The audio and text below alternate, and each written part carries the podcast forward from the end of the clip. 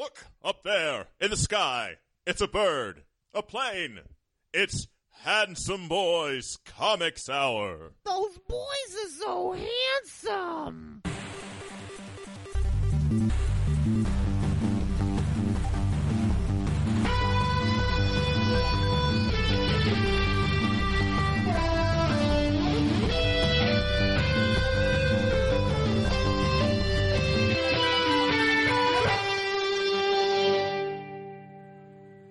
One not a murderer. One not a racist. One fortnightly discussion of comics and nerd culture. I'm your host, Robbie Dorman, literature geek and writer. And I'm your other host, Eric Z. Goodnight, professional artist and illustration nerd. And we are the Handsome Boys Comics Hour, your home for news, reviews, slightly antagonistic banter, much, much more. It's episode 245. That's a lot. Mm, yeah, it's a decent amount of episodes. It's that's a fair. That's a lot, bud. No, we're gonna get to we gotta get to a thousand. That's when I'll start going. Oh, we've done something here. We'll both be seventy-five. Reading comic books on our eyeballs. I. I I, mean, thi- we use our eyeballs anyway. That's mean- not really, not really progression. True. I mean, on them though, they're like it's inside our eyes, not like just future. I mean, this, assuming the world is still here and there are still comic books being made. I, I think we have about three more years. Cool. Three. Three years is good. I, I get to see more wrestling in those three years. It's something. Mm-hmm. Uh, hi guys. We Sorry are about that. That depressing intro. we are be di- we will be discussing Eric. If there's going to be an episode that has a depressing intro, get ready for the boys, volume seven through twelve, the second half of the boys. I told you I didn't want to read it. I know. I'm. I. We'll talk about it. Uh, had to assert executive privilege. we we read the second half of the boys. We read. We got the ending of the boys. We're going to talk about the boys. Whew, boy. Whoop de doo. Mhm. Whoop de fucking Uh, do. uh, Okay. Uh, before we get there, though, before we get back to the boys, we have uh, some comic books that came out the past couple of weeks. We got a bunch of comic books to talk about, actually. Newer comic books, that better comic books, even I would say, than the boys. Our boys. Boy, oh God, we, we did we did not make that reference at We all last episode. Uh, my boy, my boys. Get some nuke crossover. God, nuke. I love nuke. no, you shouldn't love Nuke. I Don't love encourage Nuke. I love him now. I think it's because we memed him. I love him. No, you you ju- you're getting They killed our boys. it's Stockholm Eric, syndrome. they, we Eric, we memed Nuke. yeah, we did. I have not seen any meme, nuke memes anywhere else, so I presume that we memed him. Even if others have, we also did it of our own Oh, volition. Lordy. We uh we have our first segment to get to. We have t- we have time. It is time for Floppies Fortnightly. Floppies Fortnightly is where Eric and I review selection of the past couple weeks' books, tell you to buy or do not buy them.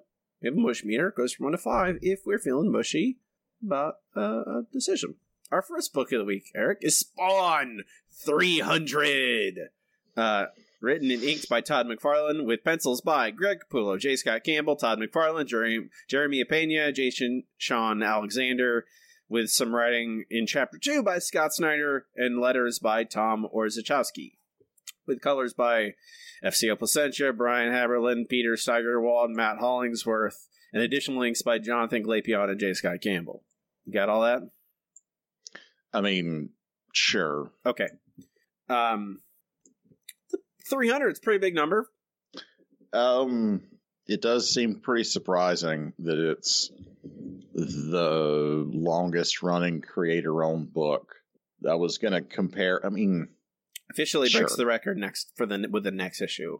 I mean, is that really a world record or I, what- Todd what does that even McFarlane has declared to? it that he is at 301. He will be breaking the record. So I don't. That's good enough for me. I don't really care. Uh, I it we read 250. Remember that?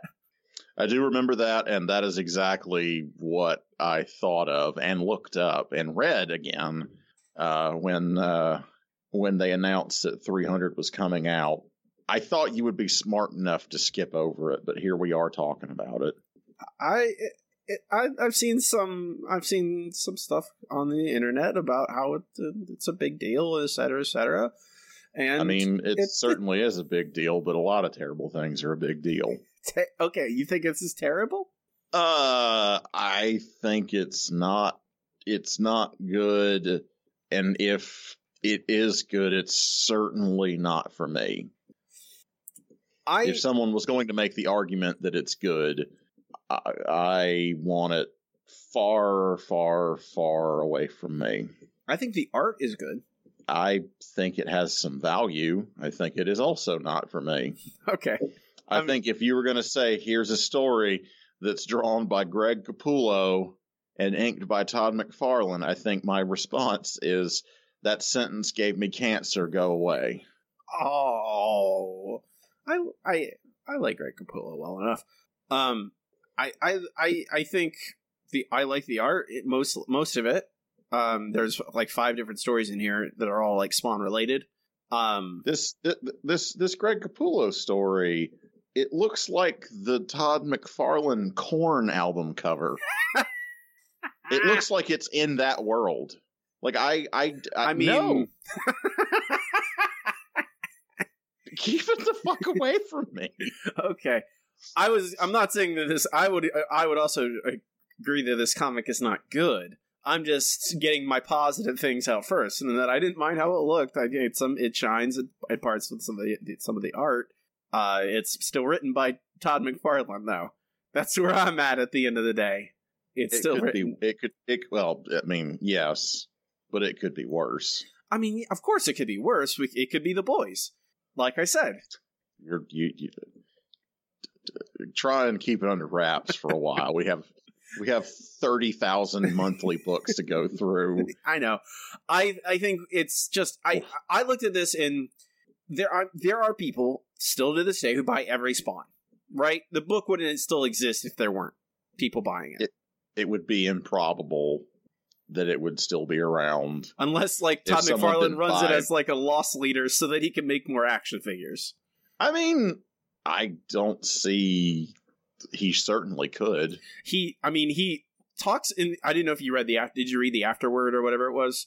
I read part of it. Like I just like enough that I'm like, all right, all right. You understand? I, re- I read it, and he specifically mentions uh, there's just so he's like there's still so much we can do with Spawn and Spawn toys. I'm like, oh okay, you're just gonna mention the toys in the comic book, eh? Okay, um, it's all about that vertical integration, baby. I, I understand. Uh, it's I I so I assume that yes, there are people reading Spawn 300, and this is kind of a. I'm sure some of this is for them in particular. Like, look at what we've accomplished. Look how far we've come, etc., etc. The people who love and adore Spawn, and obviously those people don't care about our opinions. They're buying Spawn regardless. So my thought process was very much like there are probably other people who have read Spawn in the past, or or just curious which is mostly what I was. I was just curious, like, what is this going to be? And this is your chance, right, to grab them. This is your chance to get those readers back and maybe to read 301 and 302 and 303. And they're clearly trying that at the end. They're like, read 301, it's going to also be big deal. And th- that's your chance. Like, and that was my kind of thought process as I was reading. I was like, can this hook me? Can it try, like, as a, this is a big issue, as a bunch of eyes on it, can it hook a bunch of new readers? and I'm I I don't I don't know what's happening mm-hmm. and I don't necessarily expect the book to explain everything to me. It is issue 300, but I do it, if I'm going to be a new reader going forward, I do expect it to lay some kind of groundwork or to reset stuff to a simple enough standard where I can understand what's going on. And yeah, I recognize the characters. Yeah, I know they bring back the Violator, I guess for for us. yeah, I know the Violator.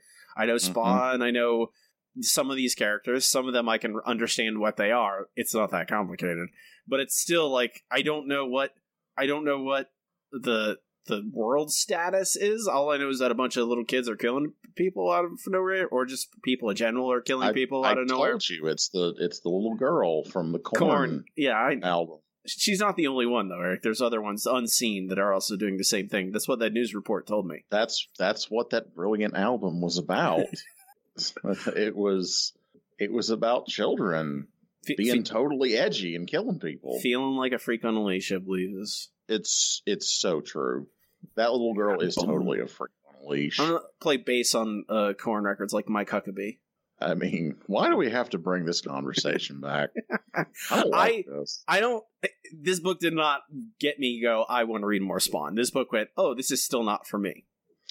Uh, well, I I liked it when he totally badassed just smashed a skull into his junk I was gonna. stabbed himself with spikes. I was gonna And he's like, say. barbed wire on my crotch. I am Spawn.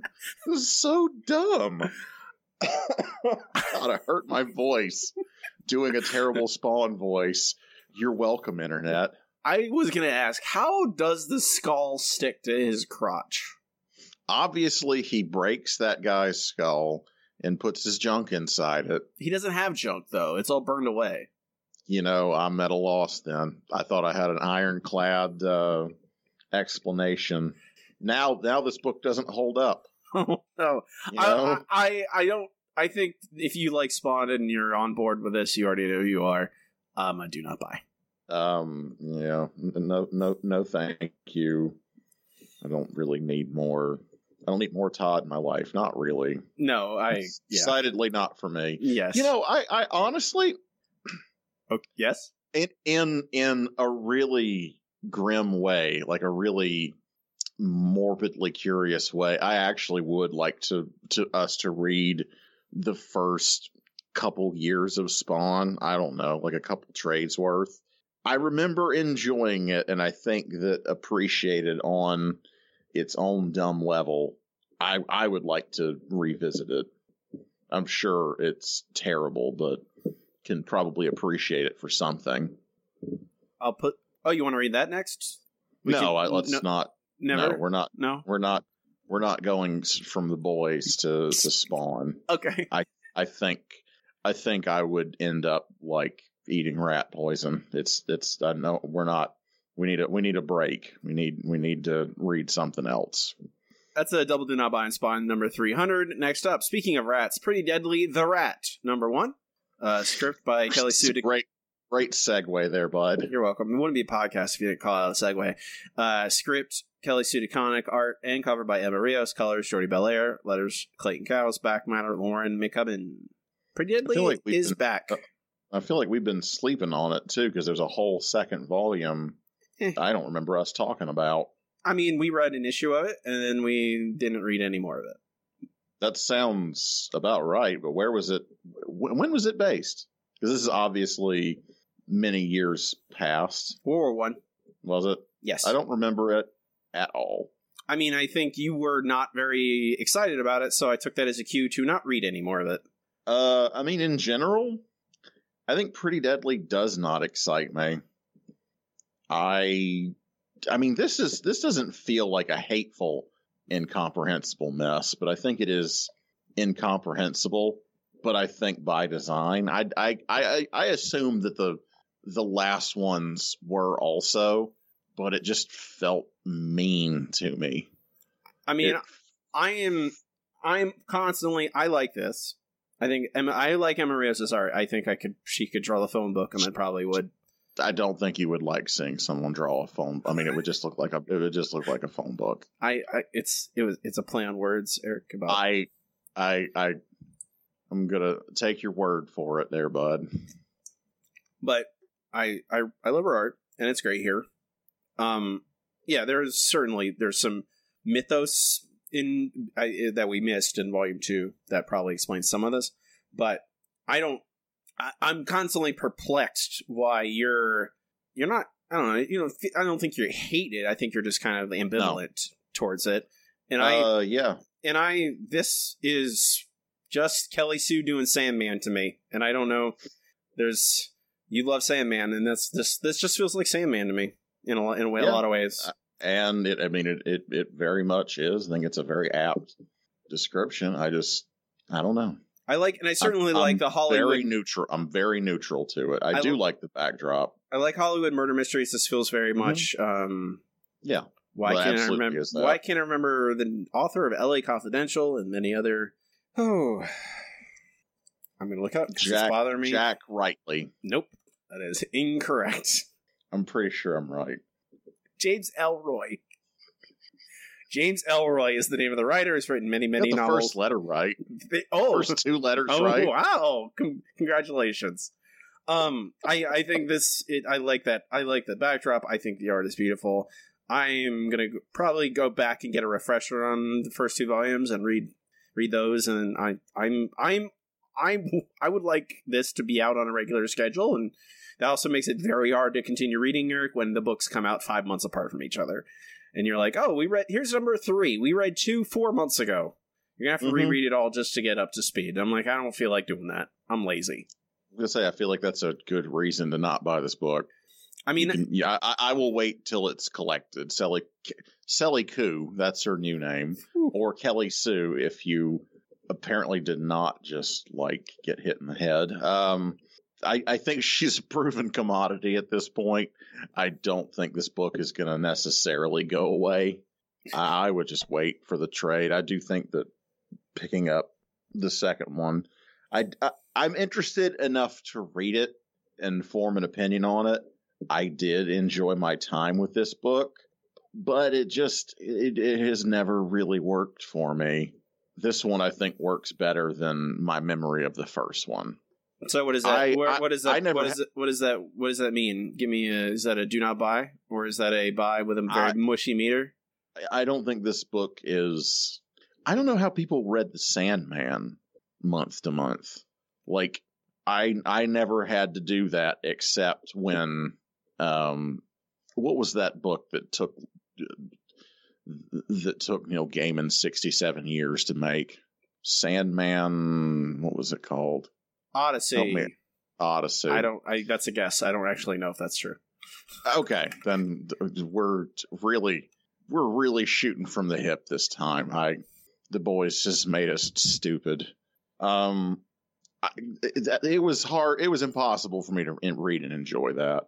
These stories are made to be read in in trades.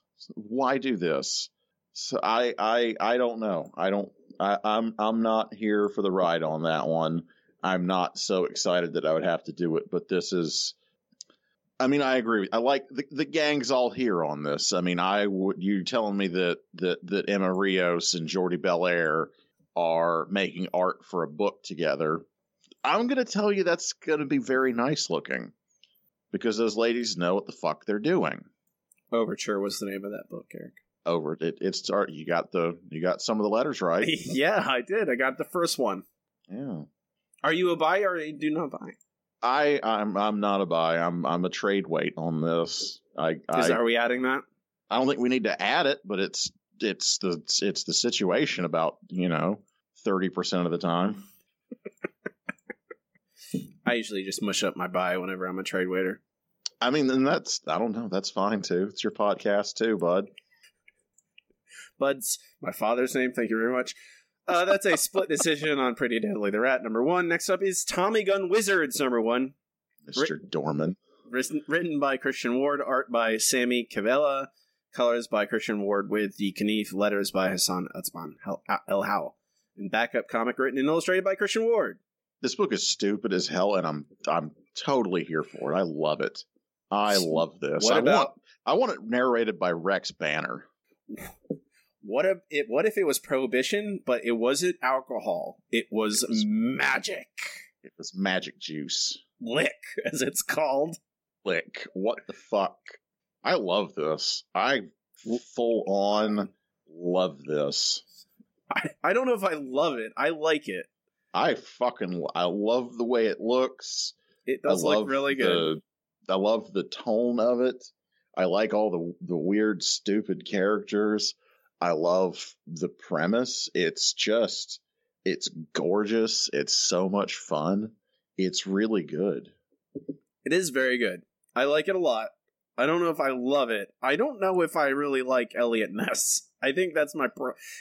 I think that's what I think that is the root of all any kind of doubt I have. I, I still I recommend this book probably regardless of anything, but I think my one little doubt is very much like as I I know what history is. I know what prohibition was, and I know that the problem You you know that Al Capone was a powerful wizard. I know that the reason Al Capone had power is because we had dumb laws that prohibited alcohol. And if that is like the core, if the correlation stands in that we're supposed to think of magic as uh, the same thing as alcohol stand in, I don't, all I'm thinking the entire time is like, oh, Eliot Ness is just a, a, a puppet of a terrible system that I'm, I am woke AF All right. in this, All in this Tommy All Gun right, Wizards all right, comic all book. right, all right. I'm going to stop you right there. There's an uh, there's an Irishman that looks like Dum Dum Dugan that does. shoots a swamp thing with a shotgun. That is what you need to know about this book. You really need to not engage with it on too intellectual level. It is a it is a a book about fucking wizards hanging out in in like the fucking L.A. Confidential area. It's Chicago. Th- thank you very Yeah. much. Well, I mean, Speakeasies. You're right, but I, I, I, I mean, like it has that feel that that that that that time, that kind of police. I mean, obviously, yes, it's not in L.A. The other L.A. confident, whatever. Yes, um, it's it's fun, man. This is this is like the bright spot out of out of this week. I What? had a lot of fun reading it. Oh, there's other bright spots. There, I mean, there are, but uh, like I was, I I read them this order though. Okay, let me like this book. You can like it. I'm just saying that this. I I, I think my. I, I'm cops. I'm allowed to have criticism, guns, all right? fighting wizards. all right, Mister Ambivalent towards beautiful comic book. Tommy Gun Wizards. I my problem with Tommy Gun Wizards is the fact that Eliot Ness and Al Capone in it. Compared with they are the boring ass characters when you compare them to like the wizard with like the white wizard with like three long braided beard braids and, and like them sending heads and stuff and all his other co-stars are not real not historical characters they are made up and they're awesome and colorful and amazing like you said dum dum dugan with a shotgun blowing away swamp monsters that's all cool but then i get al capone who looks like a idiot and eliot ness who's just some boring i'm gonna arrest everyone and he i'm like okay i don't I have no problem with this. You are overthinking it. i'm allowed to Just- overthink just- everything Just eric it's pretend my it's life Rex Banner, okay? I can't. Rex Banner is a, only a ridiculous character that works literally for one episode of The Simpsons. If he was in anything else for any longer, it would fall apart. Have have fun hating everything. But I'm a buy, Eric. good. I'm a buy. I'm exp- I'm only talking about how I have some criticisms of it, despite the fact I'm still a buy. All right. Yeah. Sorry, I like the one precious thing that you like, Mister Hateful Eight. I I hateful eight. I don't know. It's the first thing that popped into my mind. Uh, next, that's a double buy on Tommy Gun Wizards. Next, uh, number number one. Next up is Test number three, written by Christopher Sebela, art Jen Hickman, colors Harry Saxon, letters again Hassan Asman Hell. Um, He's doing a lot of work, I think. he is he's he's a hard working man. Uh, I'm off. I Yeah, I'm totally. off this train. I'm sorry. I yeah. I like everyone No. involved, and I think that they. I I don't know what I don't know what this book is going for. Eventually, I'm sure it'll get somewhere. I can't do it anymore. I mean, have you ever been cornered by a schizophrenic straight person and had them just like talk to you? That's what this book's that's what this book sounds like. I'm sure somewhere there's meaning like inside this book. I can't mine a drop of it. It, it is I, I ain't got it anymore. I don't know what in the hell it's trying to say. It is too incomprehensible and tr- hard to read. I'm Yeah. right there with you. I'm I'm out. I'm I- out. I'm, I, and I, I'm gonna. I, I think I think I've said this before. I'm gonna say it again, just for the record. And I think it's a problem only people who read digitally and digitally almost exclusively f- f- uh, face. But when people write dialogue upside down, Mm-hmm. I'm like, I don't, I don't have an actual comic book to read. I can't flip the comic book over to read it, and so I have to. I'm constantly. So I'm like, oh, I gotta set my reader to go this way, and then I'm reading. I'm like, Yeah, oh, it's, it, it, it's hateful. I don't, I I, don't. mean, I, I I read this on a computer. What am I gonna? you I'm gonna your literally monitor flip the monitor upside down. Yeah, and I, I, I don't, I don't think we're, you know, we're the minority.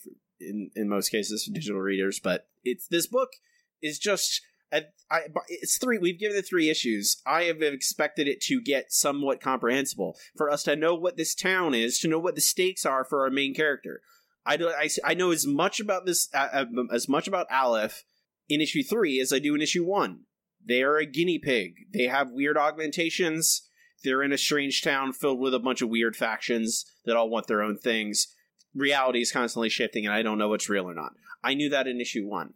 Issue three is not telling me anything different, and I still don't know what the stakes are. I don't know. There are people following him. Who are they? What do they want? What is the what does Aleph want? I don't know. I don't know any of these things, and I think by issue three, if you want me to be engaged, you should tell me this stuff. It's like well written, and I think the dialogue is compelling at times, but I still don't know what's happening. And I'm not.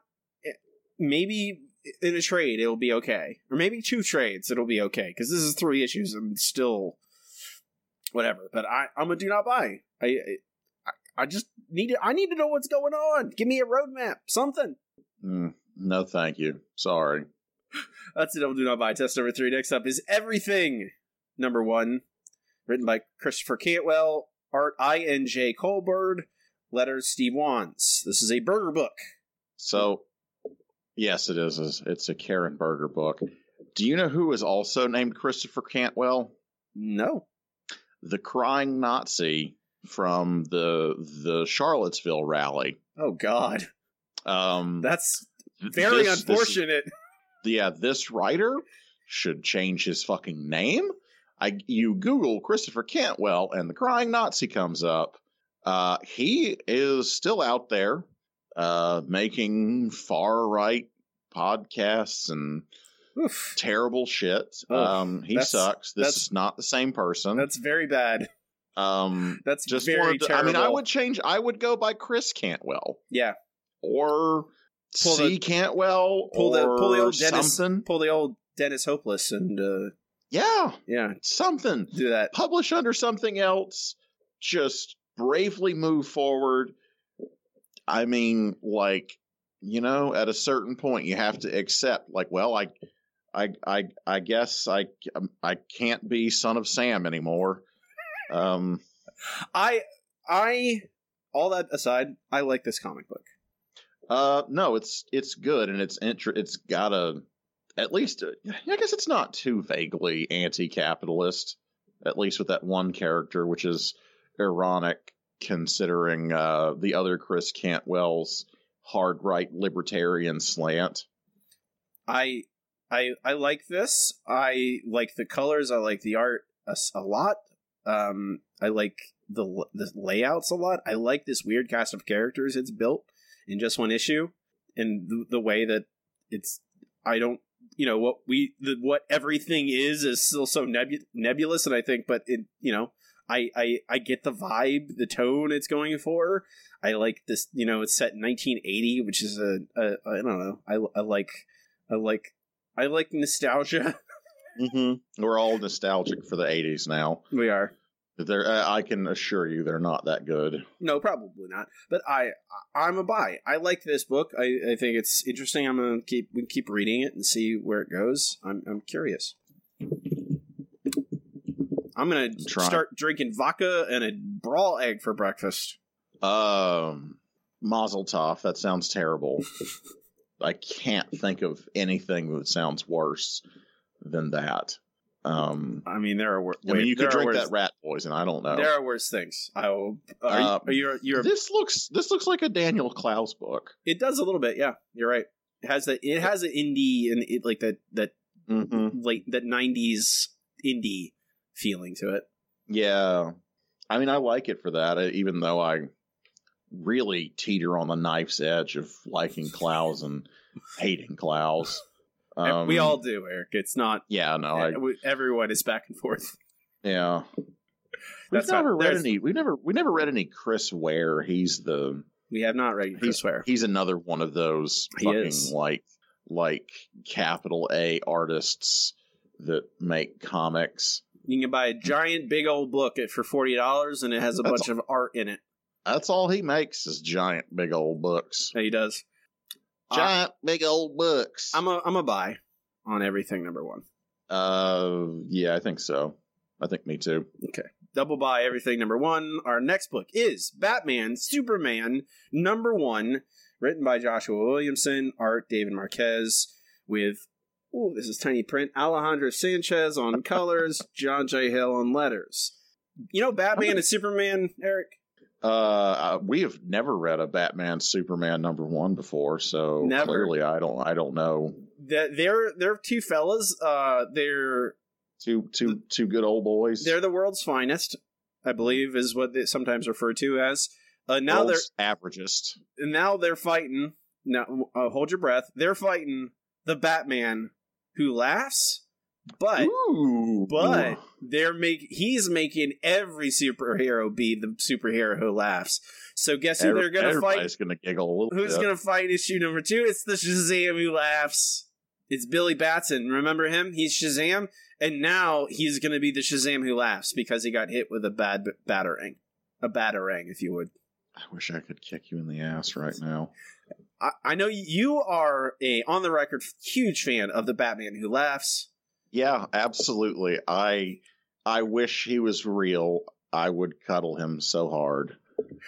I- um, I, I, I, David Marquez is a very good artist. this book does look nice. It's a it's a pretty cool drawing of a thing that I hate when it's that Shazam, and he's like, I have a batarang and I have pointy teeth and I'm smiling and ha ha ha, I'm choking Superman. Oh God, it's so I It's so always stupid. wondered if I could kick your ass, Superman. yeah. Like we've we have literally never seen Shazam fight I- Superman. I, I, I like it's it's. I'm really torn by this because I like Joshua Williamson, and I think he he generally does write really well, like good detective stories. this this book is not that bad. You know, it's it's a stupid stupid proposition. It's not that bad. It's not really that unpleasant to read it. You just kind of have to roll your eyes at it. You have to take it for the dumb thing that it is, I think. Yeah, I am just I, still. I, I, I don't particularly want to read more of this, but I mean, I, I had I this was kind of fun. It was okay, you know. I didn't hate it. this is your, but see how how off how far could you go with your voice still going up every single time? I, I, I mean, I have a lot of range. It's, I still like it. It was good. It's okay. I mean, I, I don't sound like that even. With Mickey I'll Mouse, have you know, even my high pitched voice is very manly. of course. I am torn. Don't make me go all Christopher Cantwell on you. I'm torn on this because I think Marquez's art is always gorgeous, and I don't, you know, I like all the Batman Superman stuff in it, yeah, but I, I don't necessarily want to see just a bunch more of them fighting every superhero that laughs Yeah. over and The- over and over again. this is this is a big bunch of it's a big bunch of stupid shit that I don't want, but whatever. I I just let people do dumb things. He draws a really fucking good Superman. It does. It it actually he looks a lot like Chris Pine, I'm just noticing. Oddly like Chris Pine. I, I, um, I, Eric, what are you? Tell me so I know what to, how to feel. God, I, I I know, right? Like I'm right there on the edge of saying like that I all right, you know what? I think the correct answer we're really we're just really mushy on this. We just go five five on the mush meter and just bravely move forward. Okay. Because I do I do think that there's an element of this being a stupid fun comic and I can appreciate it on that level, but it still makes me feel terrible to to recommend a Batman who laughs comic. But don't know. This is not this is not that bad. Okay, um, I'm with you. Batman Superman number one, double by Mush Meter, full five. Try and express our very complicated feelings. Next book is Marvel Comics number 1000. Written by many people, drawn by many people. Drawn by everyone. Every- Written by everyone. Al Ewing wrote more than everyone else. I can say that, but there are 50 artists in this book and a bunch of other writers too. Um there is two things in this book. There are one that are like little homage stories that are written and drawn by other and by a, a, a wide array of people, and then there are is a one like a kind of overarching story that is connecting the dots between a bunch of old pulp heroes that Marvel has rights to, as far as I can tell. That is written. All those are written by Al Ewing, and they are telling a sort of a connected story over years of history about the the mask and you know Western heroes and the mask, whatever. A bunch of a bunch of I. My biggest problem with it is it's very confusing, and the fact that they're all split up.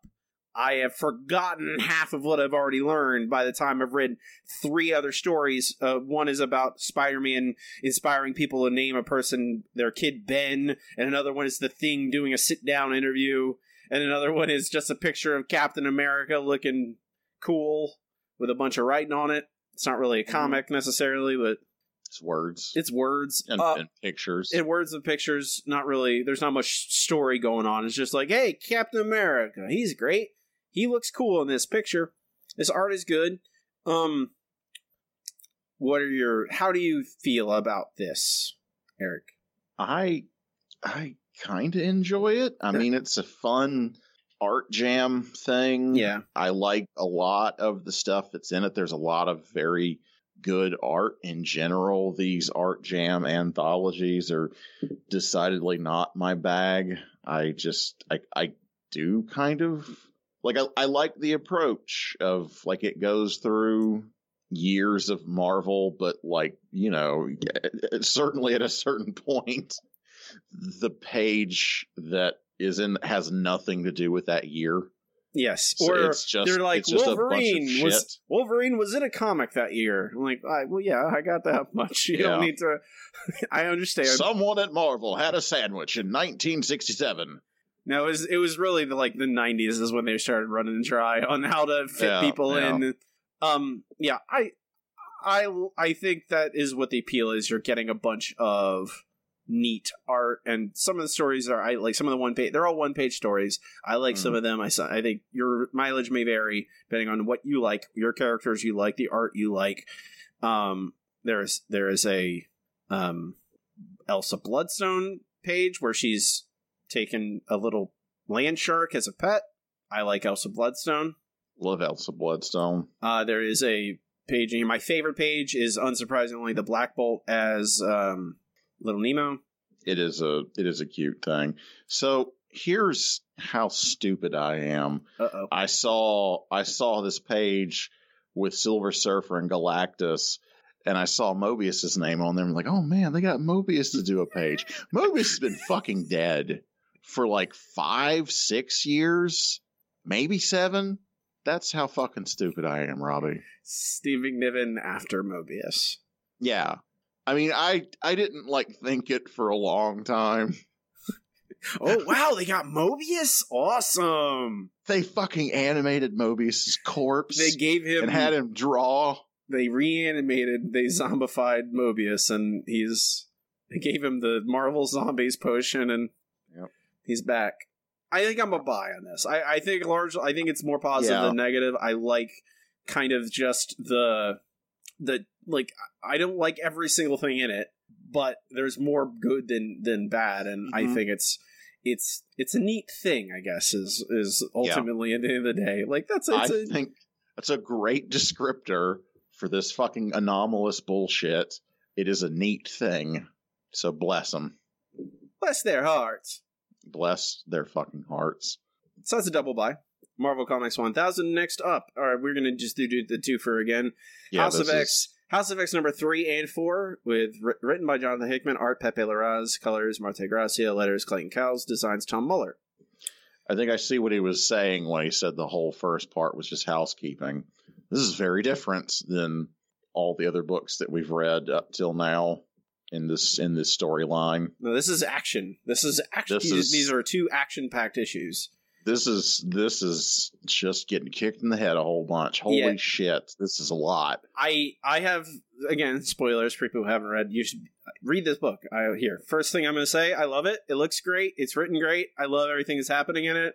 It makes my brain Mhm. go spinning, spinning about what this is. because there's I don't believe that this is necessarily a lot of people die in this really Good God, dude. really grisly awful deaths that really tear your heart out and I refuse to. Be- I mean, they've already some of the books that are coming out in a few months that, are have the characters who are dead. So I don't think it's like that big of a secret that Cyclops isn't actually dead, uh, because there's a Cyclops book coming out, basically a Cyclops led uh, a comic book coming out in a couple months. But you see this, and there's no and and the next issue of Powers is another one of those red issues, much like the the Moira the Moira book was, which like changed everything. So I assume the next issue of this is going to be another big whoa. What does all this mean?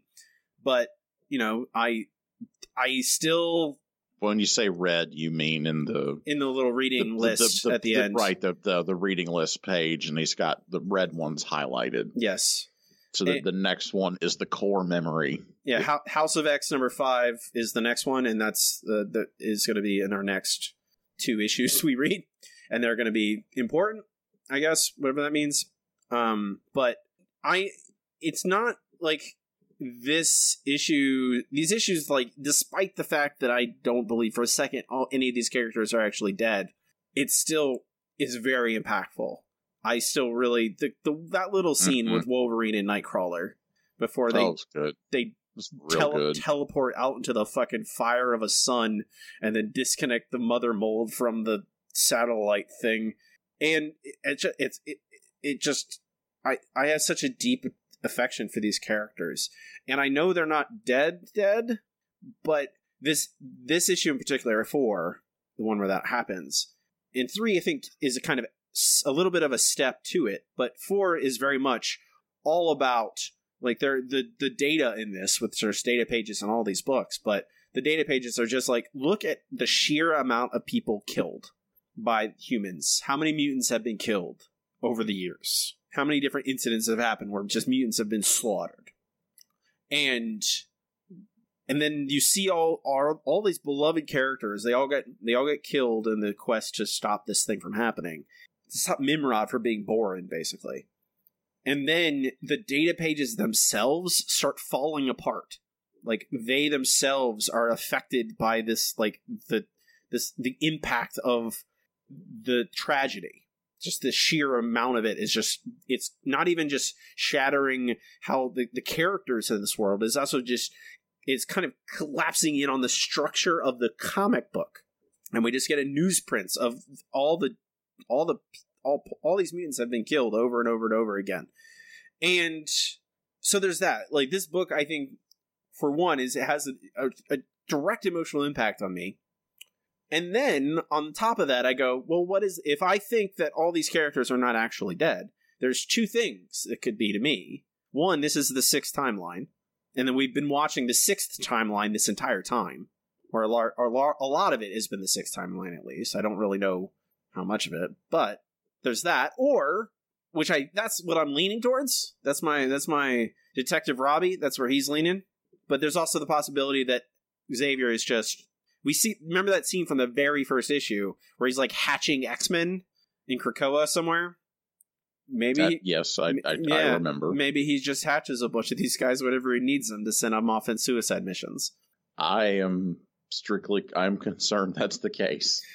Yeah, that could also that's also that's the a strong contender as well, or it could be a, a third thing that is is also batshit but cool. Um, What, what, whatever it is, um, this is an exciting and awesome X Men comic. It's great. yeah, It's great. it's great. You should be reading House of Powers of X if you're not. If you have ever loved or liked the X Men, get on board. Read. It's so. I am. I cannot. I'm looking forward to Wednesdays just because of this book. Just because this You- is coming out. I can confirm he texts me on Wednesdays. Doesn't say anything else. He's just like House of X, period. That's the full text. And I'm just like, sure. Thank you. You're welcome. I'm a buy. I mean, this is the this continues to be uh, the event of of I mean, pr- this year, if not longer. You know, it's very important. You need to be reading it. Uh, abs, just do it. Just, just get these. It's getting better. Yeah, exactly. It was, it was, it felt very good and felt very important from the get go, and is getting better. That is a double buy on House of X number three and four. That is it. Hey, Eric, we're done. We made it. God Almighty! I just kept seeing books we should read, and I kept adding them. I yes, you need to exercise some self control, my dude. eh, overrated. We're gonna be dead in three years. You need to read a lot of comic books. You're you're right. That is that is my best guess. Uh, we can move on to our next segment. It's time for checking in. Checking in is part show. Eric and I talk about what we've been up to over the past couple weeks. Uh, I don't know, whatever video games or movies or music or whatever. What do you What do you want to talk about, Eric? Did you ever play Doom 2016? Yeah, I loved it. It was great. Yeah, it's really good. I I um I checked it on. I believe I checked in on with this very show years ago at this point. But yes, I mean in 2016, I would assume. yeah, yeah. It was. I yes, or I, maybe I was slightly after 2016. I, I can tell you exact timeline of events because I remember this. Is I was kind of like, oh, it's another Doom, is it? And I've heard, you know, the the hype leading up to it was kind of muted because Yeah. they'd had no review copies out. And then as soon as the embargo dropped, every single person on Earth was like, this game is unbelievable. And then I Yeah. immediately bought it and played. it. it's really very fun. I don't remember any of your review about it, but it is. It's got a lot of. I, I don't know. I wish I would I wish I had played it when it came out, but I mean, my it it it, it took me buying another computer um, for work and getting a slightly more modern video card for it. Um, I mean, I don't think my my home gaming PC. It's it was built in 2011. I don't think it would handle it at this point. Um, but it runs this. I was getting very excited about Doom Eternal, uh, and I assume that this PC will run Doom Eternal since it's running 2016 Doom. I, I, I'm really behind on PC games. I haven't I haven't been playing one of the AAA titles that's been part of the uh, gaming computer arms races. So it looks um, like I can't believe it looks as good as it does. Like I, I feel dumb saying that, but I have uh, definitely. It, it was a rat race I never got into. You know, in terms of paying four and five hundred dollars for a video card. This is a very cheap video card and a surprisingly cheap computer, and it's running the shit out of Doom. I'll tell you what, Doom I- 2016 is a great game, has a great soundtrack. very good. It's, it's I, yeah, lis- I listen to the soundtrack all the time. Uh, much more than I play. I mean, I played the game. I played. I think I've beaten it twice now. Have you? Yeah, I, I've replayed it at a certain point last year. Um, it's still. I will be playing Doom Eternal. I am those. can't wait for Doom Eternal. It will be good. a- a- another thing that really kind of got me on this Doom kick was seeing hbomberguy. I can't remember what games he he hates Bethesda games in general, but he was very complimentary about this Doom game. It really it's very good though. It's very Doom like, like in subtle ways because it's such a different game.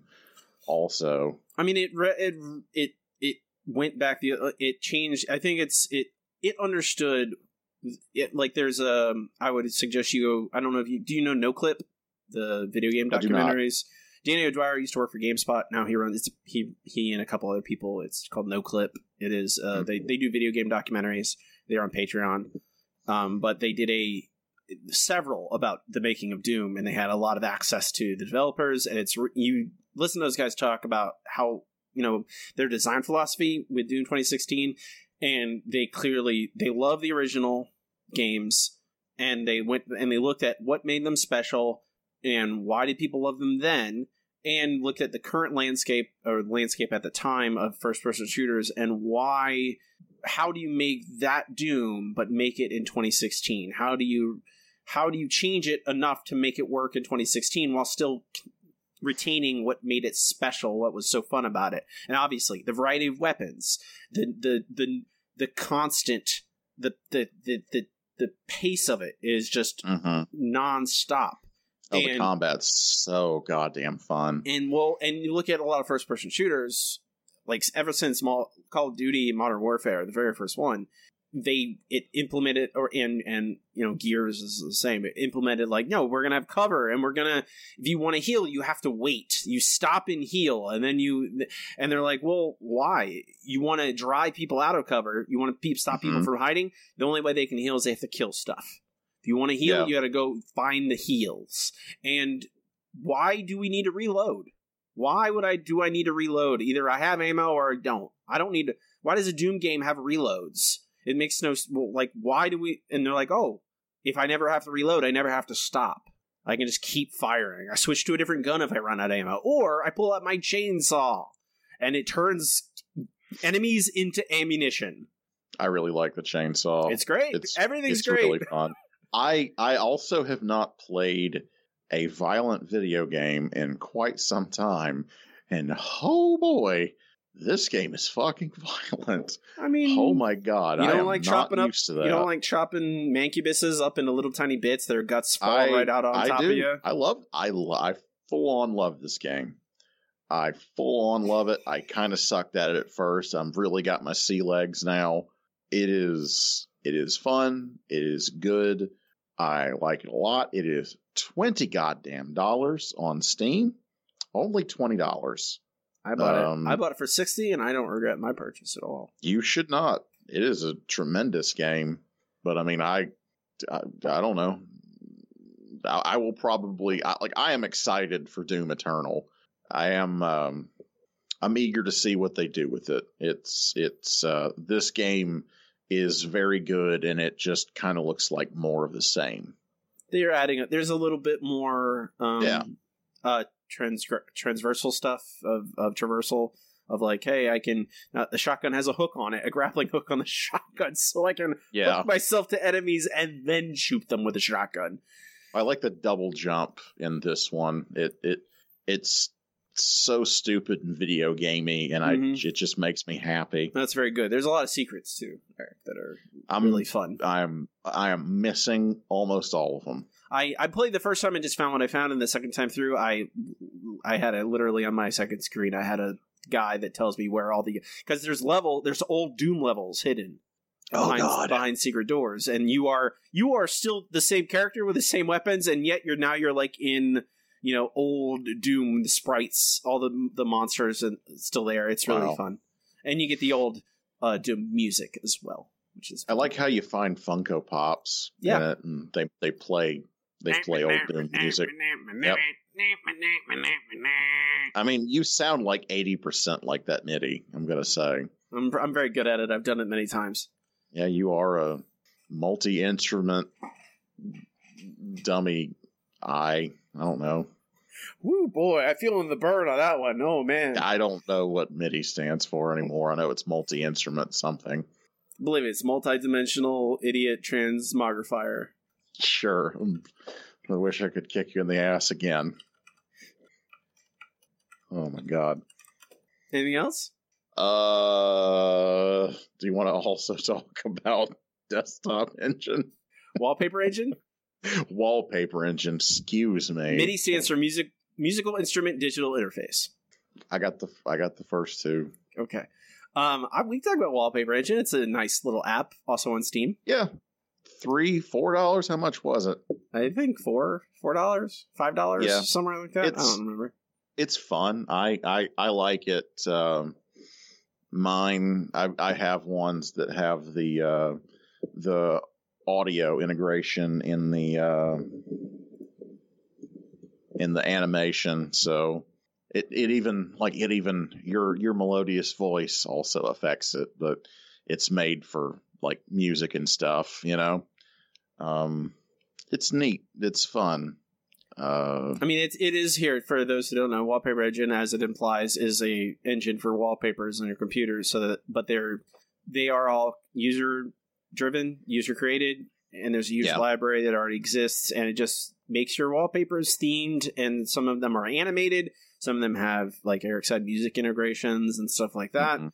And I have the one that is uh, Firewatch from the video game Firewatch. Uh, with um, it's it changes as the day goes by. It has a clock and temperate weather settings for where for Austin, and then it has as the day goes on, the sun you see the sunset on in the wallpaper, and then at nighttime it's all you know. You just have the light of the the, the Firewatch tower lit up right in the middle of the screen. It's very pretty, and it's a it's a very kind of calming wallpaper. But there's many many many of them. Uh, that's another for five dollars. So- you have access to an incredibly lo- large library that is constantly getting bigger. There's also a lot of uh, weep shit and pornography Oh yeah, yeah. because, of course, there is. Of course, yeah. um it was just messing around with it i'm like what is this and it was literally an animation of um characters from Nier Automata just just riding a dick that that's literally what the desktop was like an animation of that but like but like with camera cuts like someone someone decided to that they needed that on their desktop so bad that they had to make that i I am stunned by by what people think is important. I did not keep that on my desktop. I have I have some neat pink cyberpunk pictures on on my shit. It's it's it's fun. You ready? You, you want me to hear, hear me talk about another video game? I mean, I sure. It- Okay. It it, it it it it delays us talking about the boys. Fair. Let's we can talk about everything but the boys for hours. Uh, I Well, have like I don't think anyone would have the stomach for that. no, probably if, not. if if if they're they might have they probably came here to hear about the boys. Probably. Um, uh, I played Control. I played and beat Control, the newest game. It came out um, this this no last week. Uh, by it's from the newest game by Remedy. Remedy are the original creators of Max Payne, and they made Alan Wake, and they made most recently Quantum Break. And Control is their newest game. Control is their newest game and is their best game they've ever made. You're telling me that they made a game better than Max Payne? I like this game more than Max Payne. Yes. Ma- um, are we talking? Did you say the original Yes. Max Payne? Yeah, Okay. Rockstar, I believe, has the rights to Max Payne now, but I am they they made the original.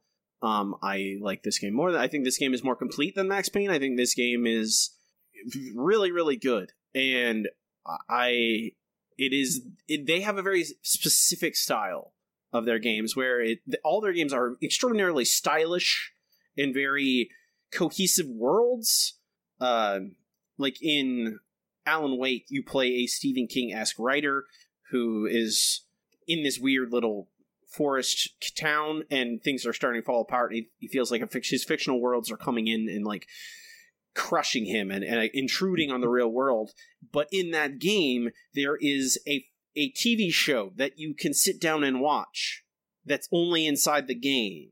It's like a Twilight Zone esque uh, television show, and in this world, in this in control in this game, you begin the game uh, by walking into the Bureau Federal Bureau of Control, which is a government organization that is in charge of controlling strange and powerful artifacts and people.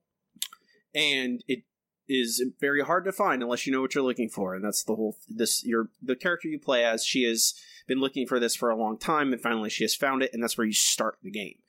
And you are ex- and as you quickly discover shit is falling apart in the federal government the government the federal bureau of control. Everything's going wrong. And there's artifacts that are on the loose. There's weird creatures extra-dimensional creatures coming in and taking control of pe- people who work there and they're very angry.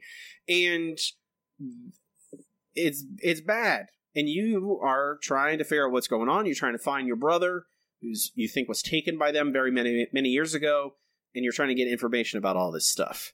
And it is it's sort of a, a metroid-ish game. You know there's certainly parts of the game where you like walking past doors and you can't get into it yet but later on you get powers that enable you to do it. Um there's basically two parts of the game. One is just combat you know combat arenas against these monsters that are invading and you have a gun which can change shape and become different become many guns like you can become a kind of a it starts off just as a regular pistol, but it can also have a shotgun effect or like a grenade effect as you add these different mods to to it. Not really mods, but I use that just for you to understand. Um, the it, everything in the game has a very weird universe in universe explanation about how everything works, but you get that to start off with, and as you discover artifacts, they give you powers. You start off with very simple, like a telekinesis, where you can grab stuff from from the game and just throw it at enemies. And it, you get that in like the second hour of the game, and it stays fun the entire game. It's always fun throwing a big desk and whirling it at somebody, and watching a desk blow through somebody's armor and destroying them. It never stops being fun uh, and the physics in this game are really cool. And if even if there's no items around, you just rip a chunk of concrete off the floor and fling it at someone. Really good, but you you get other powers as you go that you can use as much or little as you'd like, depending on what the situation is. Um, you are encountering. There's a lot of in-game lore, and I think it's the most I wanted to find everything in a game ever because everything is really fun, really well written. You learn the backstory of all these weird objects you find, and they're objects of power, as they are called. Oops. Uh, including weird floating television sets, refrigerators that you can't stop watching or they will run away and kill people. Weird things. I don't know if you've ever read the SC- SCP website, Eric. Do you know what mm-hmm. SCP is? Uh, SCP is like a, a user created wiki site which is detailing a fictional organization just like the, is in this game. Um, it is very old. It's old. It's like early internet kind of thing that still goes on to this day. Um, that it details weird objects that have been captured by this weird organization, and you find out you know what they are, and it's all written by pe- every you know a bunch a bunch of people who've contributed to this wiki site over decades now. Um, but SCP is like is is what if control like it's like SCP the game is what control is. And it's beautiful and it's colorful. The the it's just a gorgeous game, especially with how they set the mood, with how again, all Remedy's games have so much style, and this has style to spare. And so one half the game is this combat combat arenas randomly once in a while in different places, and that's neat because you're like in offices and suddenly there's monsters and you're throwing desks at people, and then there's suddenly you go across into other weird Lynchian dimensions and exploring that. But exploration is the other part of it, where you are navigating this this non non Euclidean space. The the Federal Bureau of Control is in a, the oldest house. It's called. And the oldest house does not is not does not adhere to normal physics. It can expand and, and contract on depending on need or on whims. We don't really you don't get all the answers, at least not at the uh, at the at the first. I don't want to spoil anything. I love this game. It was so much fun. I burnt right through it, and I could probably go back and still do some more stuff in it. Um, it has again, it has in-universe videos, and the guy who you, you get a lot of introductions to like old, from old reel to reel science videos, like they showed used to show in The Simpsons all the time, or parodies of those in The Simpsons all the time. They have tons of those in this game, and they're all starring. It's a real life actor. It's like FMV, and he is the guy who played Alan Wake in Alan Wake, and now he's a entirely different character, and he is spectacular. He is fantastic. I, I, this game is great. Did you mention that you have to get it on the Epic Store? You have to get it on the Epic Store if you'd like to purchase it and play it on your PC. It is an Epic it is, Store it is exclusive. not available. Yeah, it is not available for Steam yet. I am fine. I I am. I have no problem with the Epic Store. I think it's great. I like variety. I want there to be. It's, I want Steam to have to actually try yeah. to make get my money. It is. It is. It is literally okay. A lot of people do complain that um, that they have to download a different app. I it, I just it just shows like I, I remember that when I was a, a teenager, there were no there was no Steam. They were all different apps if you wanted to play a game on your PC. I wanted to play Diablo 2. Well, I guess I gotta launch Diablo 2. I gotta launch Battle.net. Oh, I want to play well, Wing you, Commander. Well, well I gotta still, go. You still you, you still need to get the Blizzard app to play Blizzard games. You do. Um, I, I understand. I'm just saying that PCs. That's all there was. You young whippersnappers. You, you had to go to a place and buy a box, You did. You couldn't just download it instantly. more or less instantly. more or yeah. less. Yeah, depending on your internet connection. Um, I think Control is great. You should play Control. That is what I should say. I say to everyone: Control is It- great. it's a lot of It fun. look it does look really good. it looks talking about games that look pretty. The light, the lighting in this game. I I've heard that this is the one of the very first games that uses the super advanced ray tracing stuff on the most advanced Nvidia cards, uh, the 2080s, and pl- just playing on my 1070 or no 10 yeah 1070. Even on my 1070, it looks the lighting is incredible. I wonder if my 1030 would run it. I mean, it run it. I don't know how how well It does not. It does not. I just want to play it. I don't care. I mean, it would run it. You're it will run it just fine.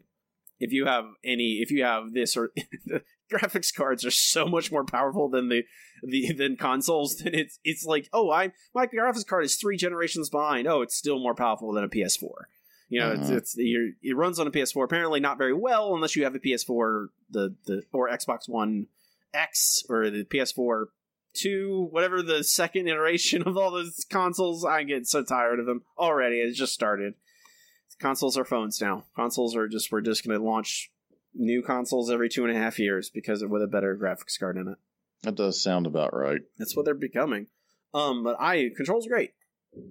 I've read a lot of books, Eric. If you want to hear me talk about books, are good, right? Uh, maybe we just. No. I don't know. Or we should probably. You can tell me about books on your own time. Okay, here I'll just do this. You should. Everyone should read Wilder Girls by Rory Power. Yeah. Yes, that's a very very good book. Can you give me an elevator pitch real quick? Um, it is a let me think. Girls, teenage girls that uh trapped on an island off the coast of Maine, uh, Mhm. uh at a boarding school after a terrible plague has kind of turned them into a little bit of uh Lord of the Flies kind of situation. They're under quarantine and weird mutations are happening and they're trying to survive. Hmm. It's really good. Interesting. Um, beautiful prose. Um, very very smart, and for the, the debut novel, on top of that, very very good. Cool. Are we we, we ready, Eric? I mean, ready as we're ever going to be, buddy. It's, uh, it's, uh, I'm, I'm ready to be depressed. Okay, we can move on to our final segment. It's time for Nerd Boy Book Club. Nerd Boy Book Club is a our show where Eric and I sign along collective work and discuss it in depth like you would a book in a book club, except it's a comic book. This week we are discussing The Boys, Volume 7 to 12 by Garth Ennis, Russ Braun, John McCrea, Keith Burns, Darick Robertson fled for. I mean, he does covers still. There's a lot of covers by him still in this. Um, but and and the one that one book is by Darick Robertson, the Butcher Baker, the the backstory book on the Butcher is all by Darick Robertson. I think he just, he just couldn't keep up with Garth Ennis's. He's like, I just have to, this is, this is my, this is my story. I have to keep doing it forever. So Eric, last time on Handsome Boys Comics Hour, continued. We're gonna it had we had to be to be continued at, on the end of our last episode where we're gonna finish this book, and I I argued we should finish it. I want to know what happens. I need to know. I, I I'd like to see it through, and on the record, I would like to formally apologize for making Mhm. us continue to read this book because I I wasn't expecting. I I guess I wasn't expecting much after those first six books, you know, and I think our last episode speaks for itself. We did not necessarily enjoy most of it. This this is bad in new ways Mm-hmm. while still retaining the bad of the old ways. it manages to be bad differently on top of the bad it was before, which I was not a I that is not a thing that I think of when I think of Garth Ennis comic books. I think of he's actually pretty. I, I would say, aside from a little bit of Preacher, where it starts getting a little aimless near the end, he still nails the landing in Preacher. It still ends Punisher Max. It ends. It ends like and satisfactorily ties up all the themes that he's been building. Preacher does the same thing. all the other books I've read of Garth Ennis. Why I consider him a very good comic book writer is he manages to to connect all the dots by the end of the, the run, by the end of the story, all the themes he's introduced to get wrapped up and have and characters have arcs. This book basically just says "fuck you" a bunch of times and then stops. Yeah. It's it. I mean, hmm. you hadn't finished this right before Eric. You said you'd finished like you stopped at like eight or something. I yeah, I can't remember exactly where I stopped. A lot of the sounds just seemed familiar, like the fucking like oh god, like the fucking fat kid peeing on himself was very familiar. The Super Dupers. Yeah, it's so just just mean. I I I have doubled down on my hatred of Butcher as a character. Well, I do think that you're not supposed to like him there by the end, and he I know. he he. I was really surprised, and it it really doesn't make a lot of sense to get to the end. It's like okay, like the seven are dead. Now everyone has to like what what I I I I here. I'm going to say this. I I understand that we are not supposed to like Butcher. We're supposed to understand we're supposed to hate him. And but I mean, I he has X-Pac heat if you understand me, Eric. He has go away I heat. Yeah I don't. He's a bad character. He Garth Ennis. I- don't think you need me to tell you this, and you're not listen, ever going to listen to this. I'm just going to say because I was made me want to shout it at my tablet as I was reading this. Was your book full of rape and dick jokes? Is not going to be able to contain the multitudes of Butcher as an interesting, varied character that is somehow also a monster, is a monster, but also a, a charmer that we understand why he's the way he is. No, you can't. You can't do this with this character in this book. And if he's a oh. monster, he has to be a monster. You you have to commit to that. He doesn't. I would. You know what made me upset, Eric, above everything else? After the fuck yous of killing all these characters that I that the that the like the three characters I liked in this book that all died ignominy like the Frenchie and the female just to get exploded. They don't even get to fight. They just get exploded. And then we get at the very we don't even get a fight between him and Huey. Uh, one, two, he he die he, he falls off a building and breaks his neck or whatever, so he's paralyzed. And he makes Huey he compa- he makes Huey kill him, talks Huey into killing him because he says, "Oh, I killed your your parents when I went and followed you after I killed uh, Mallory. I killed Mallory. I also killed your parents." And he t- talks about this brutal description of how he killed his parents. And then Huey gets angry, kills Butcher, stabs him in the heart, and then he calls his folks and they're fine. yeah it's pretty stupid. Either they're one, why couldn't he just call them before he kills Butcher? He had a phone. There was no what were at that point there was no there was no urgency there. Butcher himself said, "Oh, we have plenty of time." I said the word terrorist. Why couldn't he just call his folks to see that they were still alive? And why did Butcher not kill his folks? He's a monster. He killed all these people that helped him for years. There, his motivation doesn't make any fucking sense. It really doesn't. the the ending is terrible and i mean aside Yeah. and that is aside from the the the transphobia the rape the misogyny the dick Mhm. the dumb the non-ending dick and and sex jokes and the the the shit and piss jokes whatever all aside all of that aside the ending is bad and it makes no sense with the rest of this story and I, I can run it down. Head Homelander, he's a psycho, right? He kills just you know he's psychotic, he's driven insane, it randomly kills people. That's what we've been shown for seventy issues or whatever, and that he does do that But he thinks he's worse than he is because because because the Black Panther analog is secretly a white guy on the inside and is his clone who is crazy. I thought it was Batman, but sure. Um, I mean, he doesn't talk, and he's called Black Noir. Yeah, he's just assumed he's. A, I mean, I think Batman is fair, but he's I don't I don't know. it doesn't. regardless. That character who has been in this entire book and hasn't said a word, and he has randomly sexually assaulted Huey earlier, and also fucked Queen Maeve without her knowledge, and then we see that he actually is a clone of Homelander, and he's gone crazy because he's never gotten to kill Homelander. How does that make any kind of sense? How does any of that make any kind of sense? How does that connect to the rest of this story?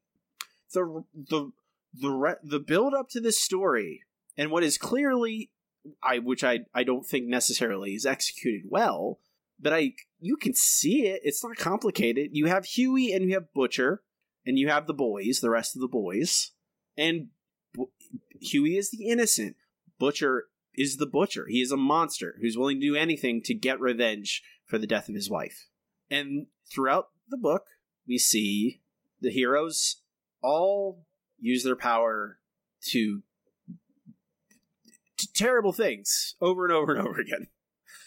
And you see that Butcher is also willing to do terrible things, and clearly the line is, oh, is Huey willing to do terrible things and become Butcher in the end of the day? Will he become Butcher? And this book says, why not everything? Instead of actually choosing one thing to happen, I'm going to let everything happen. All the everything happens. The the superheroes but they just it's just everything happens because Huey is both an innocent but still also becomes the butcher. He's both. He becomes butcher and is still an innocent. Annie January just disappears. Uh, was a major character for the first half, just vanishes for large chunks. Doesn't have any agency. She's just like, oh, you need to be careful. Huey says, and she just does it she doesn't she is she was a member of the seven she's theoretically a very powerful superhero that could contribute something to the plot of this this this story she just vanishes she's there to be naked once in a while I think just Garth Ennis certainly. I think he's he's changed, but he he was not particularly. This was him actually better, better than Tulip at writing women characters. But but yes, certainly you get to the end and it's just like all right, just just Annie's gone for a while. But like I don't know, she's she's got some depth and and character there. So does Maeve, but there there's it. It could be worse, but it it's still pretty fucking bad. I, I just don't know why she's in the story in the second half. It doesn't matter. None of this, like, they finally. Huey's a, a giant asshole for about three arcs, and we have to watch him Mhm. learn not to be an asshole, which is great. It's, I love it that is- part. It is it is really hard watching him just yeah. It it it I don't like it. He watches. like it at he all. watches his girlfriend get raped, and then he and and in response gets angry and leaves her. I I honestly I think that that is not that uncommon a response. Um, I'm I'm not defending it at all. I'm just saying that yeah, I I think that that's literally a thing that some men do. I I I'm willing to acknowledge that. It's not a thing I really I want to see in my fictional characters, and No, certainly, certainly not take twenty issues to resolve. Twenty. He has to go back home, and we get some dumb storyline about some drug, I, and with more trans. Oh my god, the amount of transphobia in there. This is a Dear this is Christ. bananas the level of transphobia that's in in this book. I mean, I think that's that's where it starts is him going back to Scotland, and his friend is a literal man in a dress, and it's just like it's so it it, it it's painful to read. It's not And it's not good. This and- was this was. I mean, the, the whole time. Um, this is just Garth Ennis, like with like pent up bad ideas, and has to put because there's there's no editing in here. No, I was saying that. I was thinking the entire time. I'm like, where is an editor? They ain't someone. no, exactly. It's like life, the- the- throw a life vest over or Yeah, something. it's- in in in the in the the the butcher uh arc the whole the whole trope in there of men without women.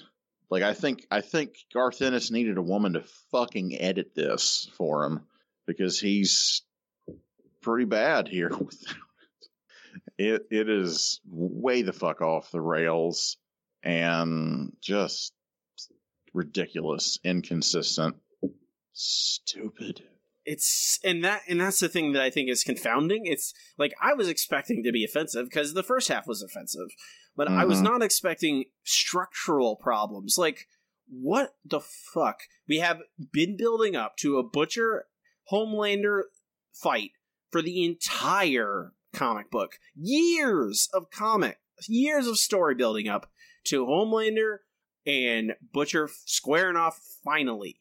And I was ex- I my thought my theory up up and I was like if that happens I'll at least go okay at least that had a satisfactory conclusion. I was fully expecting Butcher to fight Homelander and die.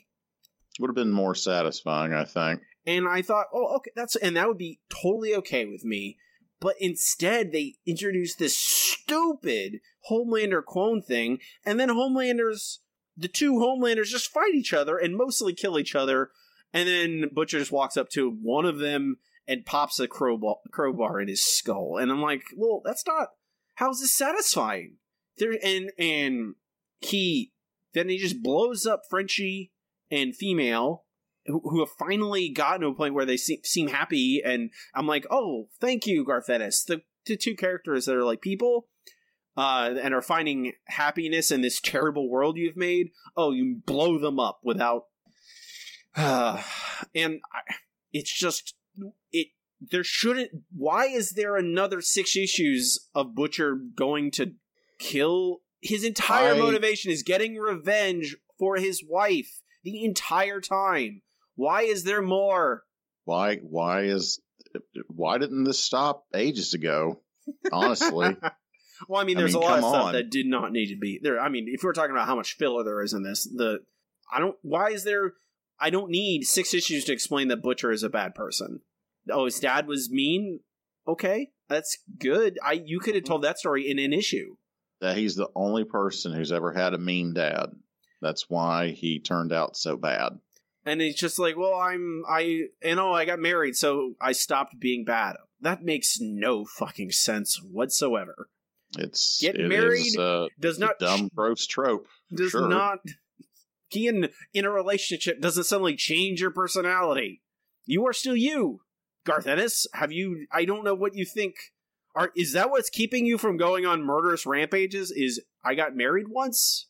If you think that's true that's incredibly dangerous. That that's that's uh, that's the incel logic. yes that's very bad. Very toxic. Yeah, but so I guess I guess we can extrapolate that. Uh, does that uh, he's a he's a recovered incel then? I don't know what I just don't I I I don't I, You I, you sound exhausted. I am I I stay up to what I am reading this last night, Eric. My wife was calling to me to bed. She's like, "Can't you finish it in the morning?" hmm I'm like, "Yeah, I just want to get this over with. I need to finish this now, or I'm gonna." She's like she's like, come sleep with me, or you'll murder a bunch of people tomorrow. I'm just gonna scream at Garth Ennis through my podcast, basically. Uh, I don't. Why does it matter if Butcher fought in the Falklands? Who cares? What does that have to do with the story? It's admittedly not as integrated. Like thematically, it made a lot of sense with like Jesse Custer's dad and Vietnam, and shit fit together. And this is I don't know. because I don't. Why am I? I don't need a backstory for Butcher. I- I don't. When the Joker is fighting Batman in an arc, you don't need. I don't need six issues dedicated to this is why the Joker is bad. You know how you I- sh- you know how you show an antagonist you by putting him up against the protagonist. That is how you contrast them. I don't need this. I, I don't I they still they don't really present Butcher as an antagonist until the end. It's it's not he's not that until the end. I mean, well, I didn't I didn't make him do another six issues of of me making me. It, like the the bloody doors off arc book 12 should have just been retitled piss off robbie because that's all it seemed to do all it made me do was it made To me be, I'm going to say that it's very easy for fiction to make you angry. Mm, when, I think it's when I've spent this much time with it, and I'm just I suppose that's that's certainly fair. and it's 1 a.m. and I want to go to bed, but I need to finish this first. And suddenly, oh, cool! The Mother's Milk's mom is lives in some basement, and she's be, she's a Told Cronin. you. She's a Cronin. You did tell me, and my your words echoed in my head as I saw all this information. She's like some weird Cronenberg monster. She's not an actual woman. I don't remember. I don't know how I knew that. Um, I seem to remember that there was a panel that showed him with her, and like I, I, I don't remember seeing it. Like that's what that whole flask Yes. subplot was about, and I couldn't find it in this reading. But yeah, Well, he is with the prostitute. He he's he Mother's Milk does stay with the prostitute as kind of a surrogate.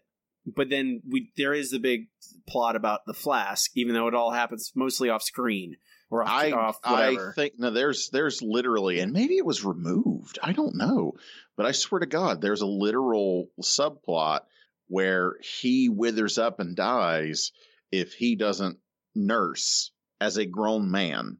I think that's I think that's literally been removed from these editions. I think it was in the print editions that I bought in the mid 2000s. I, have to know. check back in mine. I swear to God, it's in there, and I don't remember seeing it in these. I don't know. All I know is that I hate it. Thanks, I hate it. Well, well worth hating. And Well, well worth invoking the words of of our Lord and Savior Lindsay Ellis. She doesn't take. She doesn't claim those words. BT Dubs. okay. I mean, I I never I didn't really think she I just thought she used them. I never thought she invented them. Yeah, she, she. People attribute that to her. Just think it's because she got gift doing it or something. I She's she's also hot dog face girl.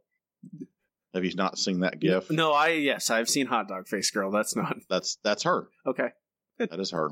That's good. She's she's having she's uh I believe she's just announced that she's getting a novel published. Her first novel.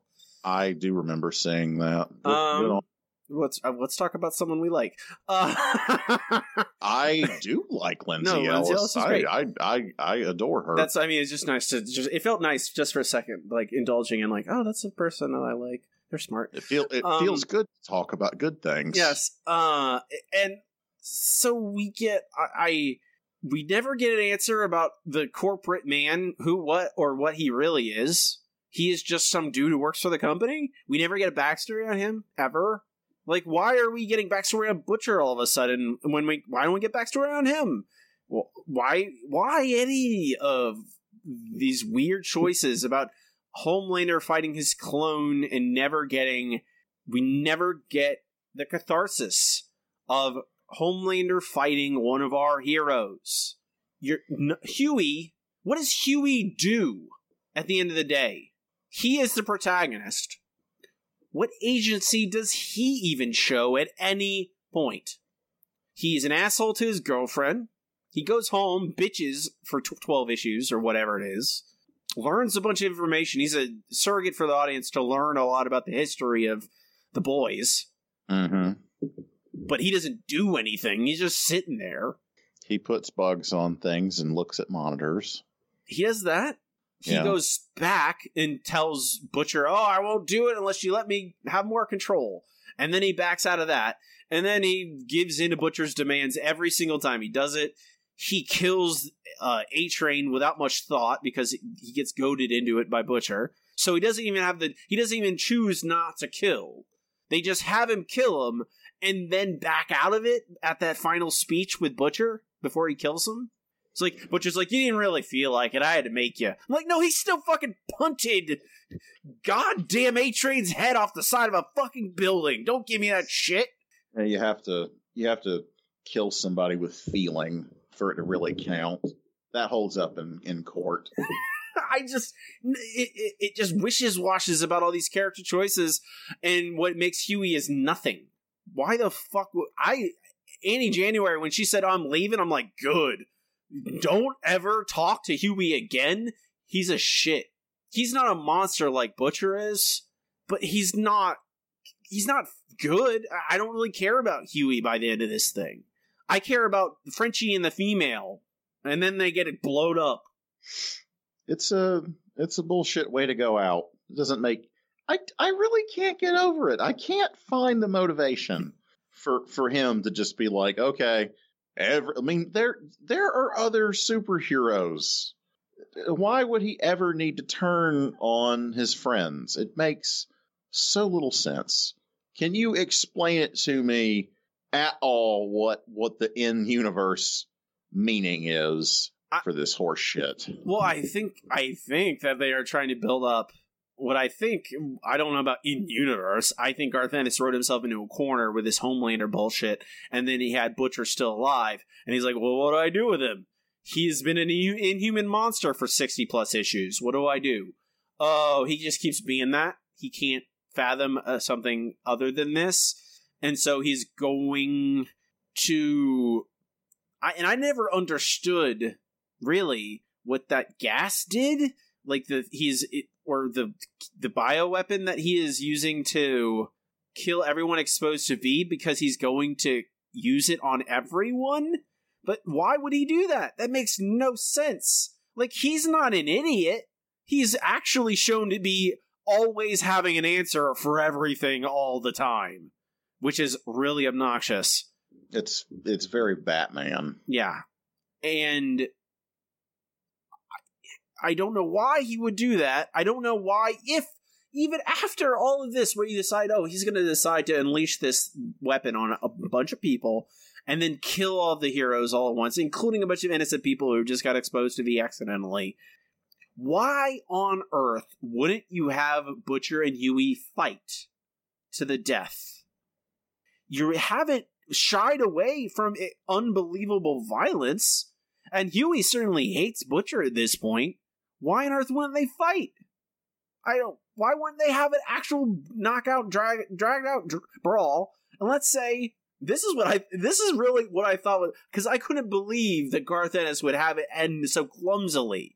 I thought that after he doesn't kill Homelander and die in the process or whatever, I'm like, okay, then Huey is gonna fight Butcher, and then it's going to be Butcher is about to kill Huey. Butcher hesitates, and then Annie January shows up.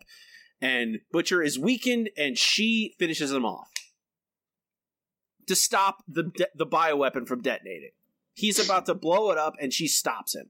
She blinds is- him. That is admittedly a more I think I, I hesitate to say traditional, but I I it works. I mean, that's what I mean. Like, it works. I didn't know, like, I didn't say, oh, it, I, it absolutely is going to happen, but it felt like in the puzzle pieces in my head, my story crafting and my theory crafting as I'm going along, I'm like, well, that makes sense. Because I don't care if it's an original way to end a story. I don't need the ending to be original. It needs to make sense with your characters.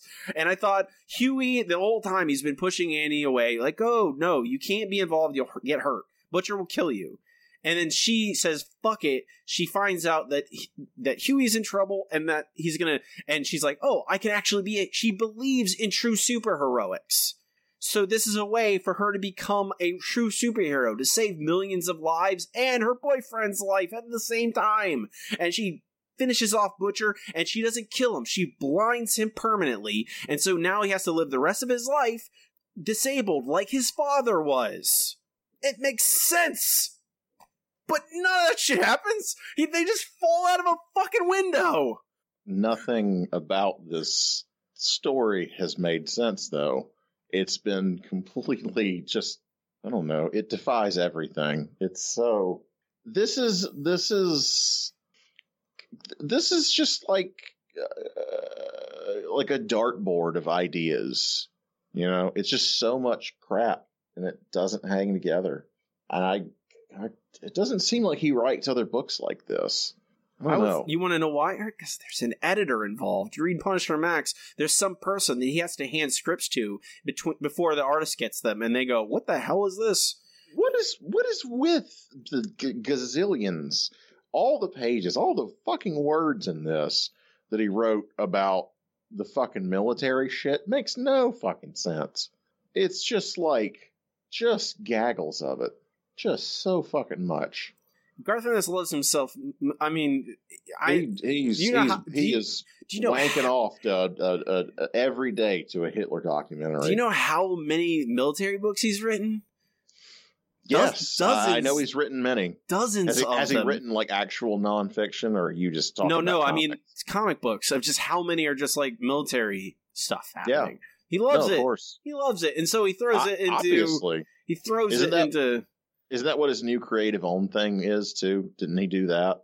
I. Who I is it? Who is it that was writing the uh like the women's sniper force thing? Who was writing that? I don't remember. I'm so. I've rage has just blinded me. I That's don't. what I'm saying. It makes you stupid. I don't know. It I don't you- remember anything it about makes my you life. think that Moebius is alive. I, I just I I I and and the true ending, the last issue, is just Huey still working for the CIA. You just have to give up, bud. Why would he do that?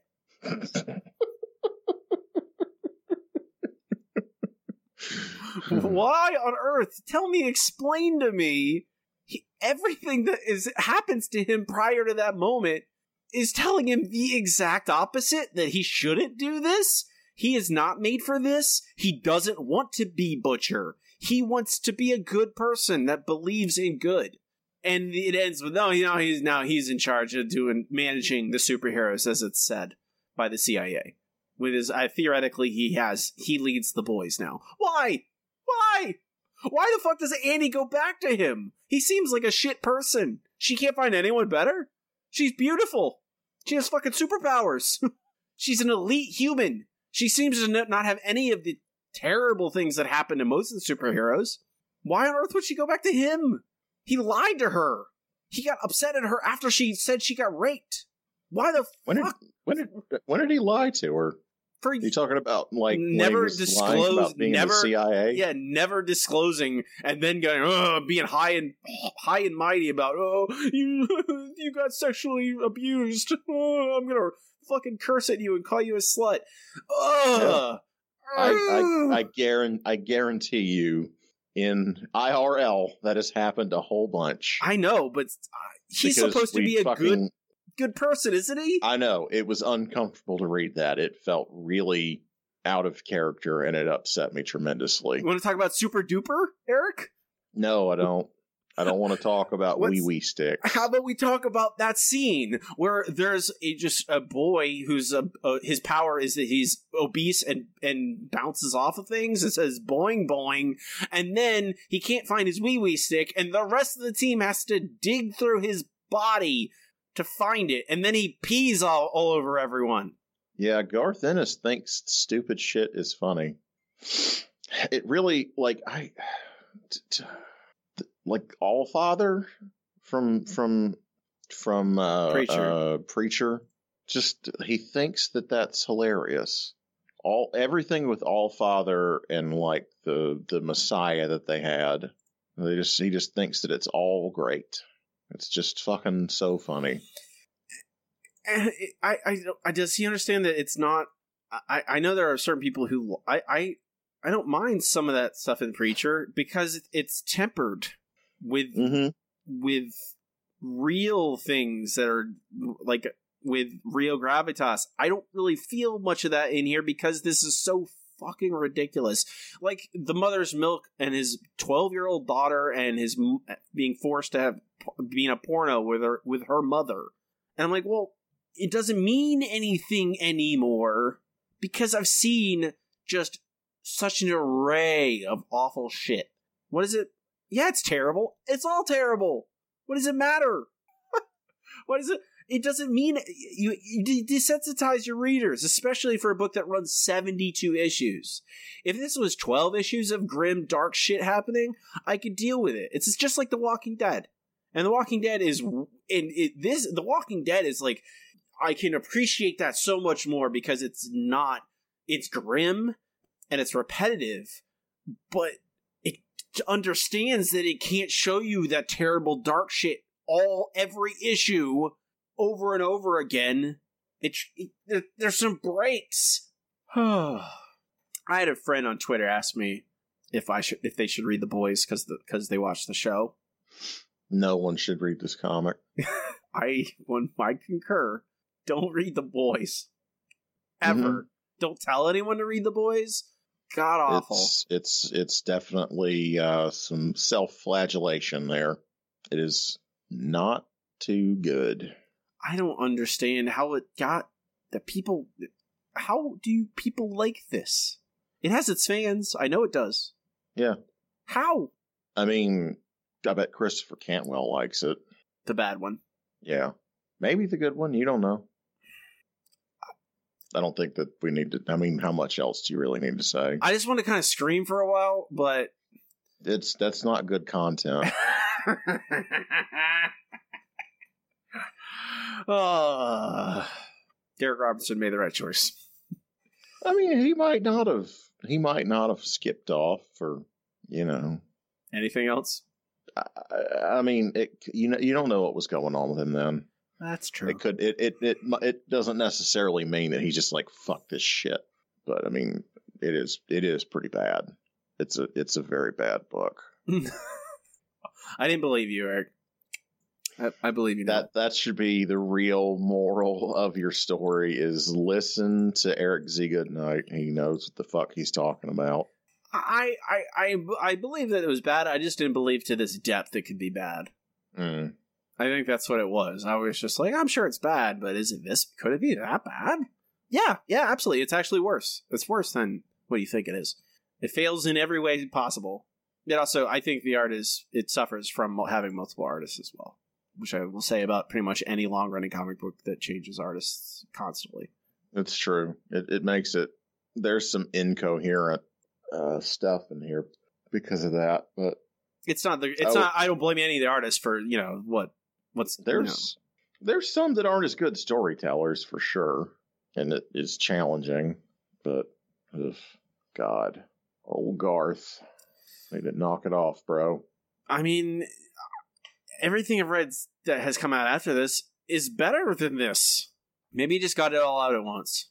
Yeah, no, I think that he wrote this, and probably some people that he respected and cared about were like, slow your roll there, big guy. We definitely read some crap from him. I feel like he was really going through some shit. Like he wrote like some Ghost Rider that was just atrocious from this era, or maybe a little bit before. He's he's done some real crap. It took him a while to kind of find what he was doing and evolve into a not the not shit thing. This, this is this is not too good, to put it lightly. Mm. Uh, I, I, I, I can't I can't let it I can't let it upset me. I can't let it get my blood pressure up. I gotta channel that rage once in a while, Eric. Get some inflammation going. Yeah, it's it's because you haven't been sleeping with your wife. You want to murder people now. I did. I slept really bad last night too. I should say, yeah. and I'm gonna blame the boys. That is acceptable. I slept. I kept. I tossed and turned. I could not sleep for very well, and I think I'm gonna blame the boys. I think it's the boys' problem. Well, I guess good luck with that. uh, that was the boys. Let's never mention it again. Mm-hmm. We're gonna Armin Tamzarian this shit. Catapult, or no train. Either way, uh, Catapult was Rex Banner. It's true, which I also referenced. You did, so that's probably why I'm getting my wires crossed. Uh, that was the boys. We're gonna be talking next time, two weeks time. We're gonna be talking about we're gonna talk about Murder Falcon by Daniel Warren Johnson, my favorite comic creator, and a, a book that I know I will enjoy.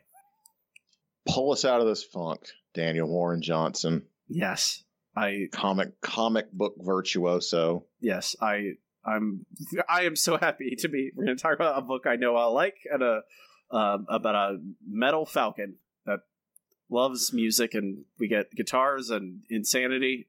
I'm ready, just for happy and fun and and and heartwarming. Hmm. Phew, exercise. I need to exorcise the boys from my life. Basically, delete it off my tablet, delete it off my computer, never look at it, think about it again. That is um, a good, Good idea. a good, a good, a good direction to go into. Okay, that'll be next time you read along with us. Um, that'll do it for us. Before we go, um, you can find all the stuff we do online, handsomeboyscomicshour.com, links to our Facebook, facebook.com slash handsomeboyscomicshour, Twitter at HBChour. Email, you can email us at handsomeboyscomics at gmail.com. If you like the show, please give it a five-star review on Apple Podcasts or whatever podcast service you use. Subscribe. Tell your friends. Word of mouth reviews are very, very effective as well and we appreciate everyone who helps us out find new listeners. You can find me on Twitter at Robbie Dorman and everything I do on my website, which is robbiedorman.com, including links to my newest horror novel, Truth, about a news host haunted by a specter of truth. Eric, where can they find you and your things online? Well, you can see my portfolio by going to freewillunlimited.com and see most of the things I get up to at ericzgoodnight.com. That includes my uh, Instagram and Twitter, both recently restored to their not being harassed glory, known on both services as Easy Good Night. I need to probably start working Twitch in there too. Also, Easy Good Night there. That's just, you know, letter E, letter Z, good night, pretty much everywhere. Yeah, Well, folks, we'll call it a day. Have a good one. rock and roll.